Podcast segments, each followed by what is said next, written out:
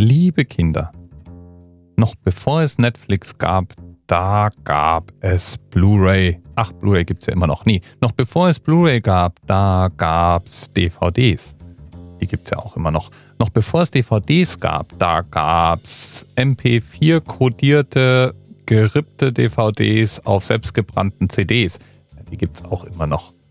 Was gibt's denn, was es nicht mehr gibt? Ach ja, VHS. VHS benutzt eigentlich niemand mehr.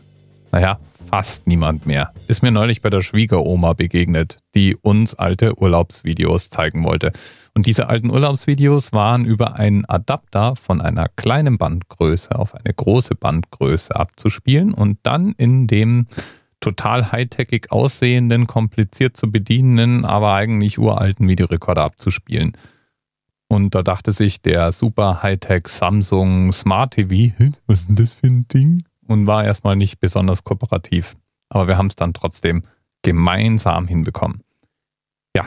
Und ich bin also noch in einem Haushalt aufgewachsen, in dem es schränkeweise VHS-Videokassetten mit Filmen gab. Und ich bin noch in eine Videothek gegangen, nichts mit Netflix. Ich habe mir dort in der Videothek die neuesten Blockbuster ausgeliehen, wenn sie denn da waren. Was dann die wirklich coolen Filme oft eben dann nicht mehr waren, weil ja, leider zu spät gekommen oder so.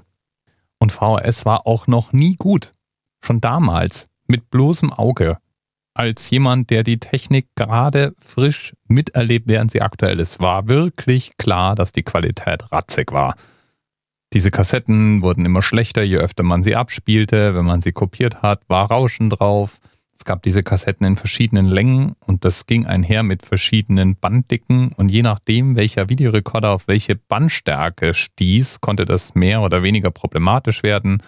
Alle so und so viele Kassetten hat dann der Videorekorder auch mal mittendrin so ein Band gefressen und dann hat man das Zeug versucht wieder rauszufrickeln. Ist einfach eine Scheißtechnologie gewesen. Und obendrein Obendrein war die Spieldauer auch noch Mist. VHS 180 war so der Standard. Und die 180 deutet die Minuten an, die man auf so einer Kassette untergebracht hat. Reichte halt mal für einen Film.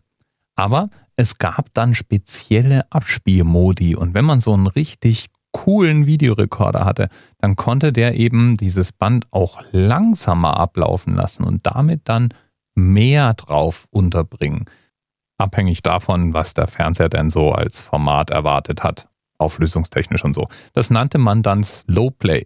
Und das ist auch der Themenanker, den uns Eri heute nahelegt.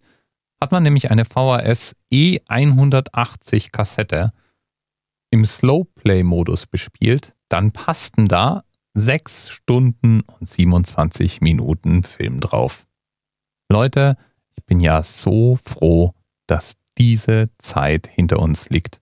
Von wegen früher war alles besser. Früher war eben nicht alles besser. Videokassetten zum Beispiel, die waren garantiert nicht besser. Bis bald. TMRS 10, 9, 8. The experience of 47 individual medical officers. Was hier über die Geheimzahl der Illuminaten steht. Und die 23. Und die 5. Wieso die 5? Die 5 ist die Quersumme von der 23.